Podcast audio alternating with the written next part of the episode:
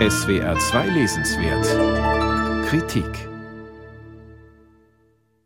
Ein Buch lebt auch immer von der Art und Weise, wie sich gegen Ende die Argumente runden. Jeremy Rifkin erinnert am Ende des Buches und am Ende seines Lebens, wie er schreibt, an die Momente der Empathie, an die Situationen, die dem Leben Sinn geben. Er schreibt, in dem Moment, in dem wir das Ende unseres irdischen Daseins spüren, finden wir endlich den Weg nach Hause.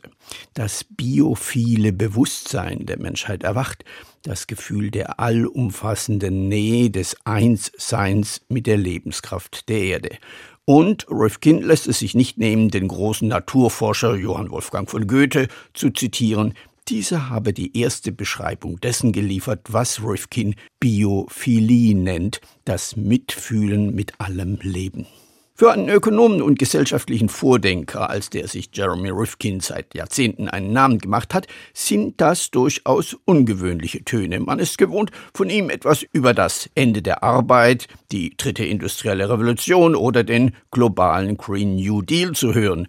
Aber nun weitet er sein Thema noch einmal enorm aus. Jetzt geht es um die Jäger und Sammler der Steinzeit, die ein animistisches Bewusstsein hatten, um die Benediktinermönche und die landwirtschaftlichen Kulturen des Mittelalters, die religiös geprägt waren, um das Industriezeitalter mit seinen politischen Ideologien und in Zukunft um das Zeitalter der Resilienz mit der Klimakatastrophe und der Verwilderung der Erde.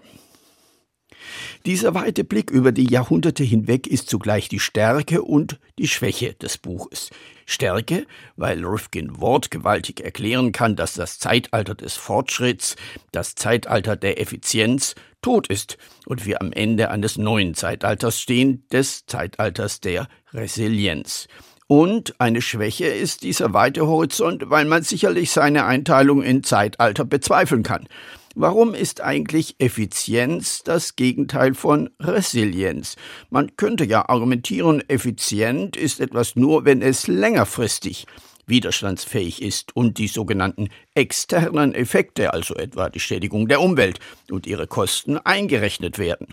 Resilienz müsste dann in den Begriff der Effizienz eingehen, sonst wäre es gar keine Effizienz. Aber diesen Gedankengang geht Rifkin nicht mit. Er forderte ein vollkommen neues Verständnis der Wirtschaft. Ein Wort noch zu der Übersetzung aus dem Englischen von Jürgen Neubauer.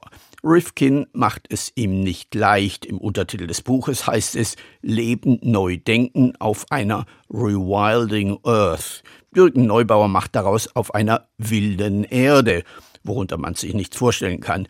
Aber auch die wörtliche Übersetzung »auf einer sich verwildernden Erde« wäre erklärungsbedürftig. Rifkin spricht davon, dass wir als Spezies ein furchtbares Gemetzel auf unserer Erde anrichten, Überschwemmungen, Dürren, Waldbrände und Wirbelstürme, die Schneisen der Verwüstung hinterlassen.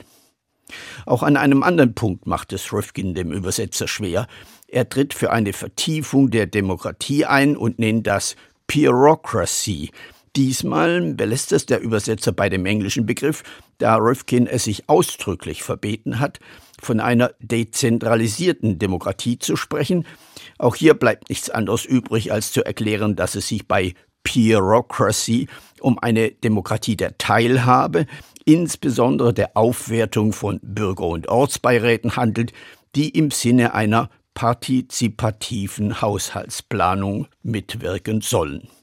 Insgesamt legt Jeremy Rifkin ein faszinierendes Buch vor, eine Abrechnung mit einem kurzfristigen Effizienzdenken und ein leidenschaftliches Plädoyer für die Rettung des Lebens auf unserem Planeten. Jeremy Rifkin, das Zeitalter der Resilienz, Leben neu denken auf einer wilden Erde, aus dem Englischen von Jürgen Neubauer, Campus Verlag, 361 Seiten, 32 €.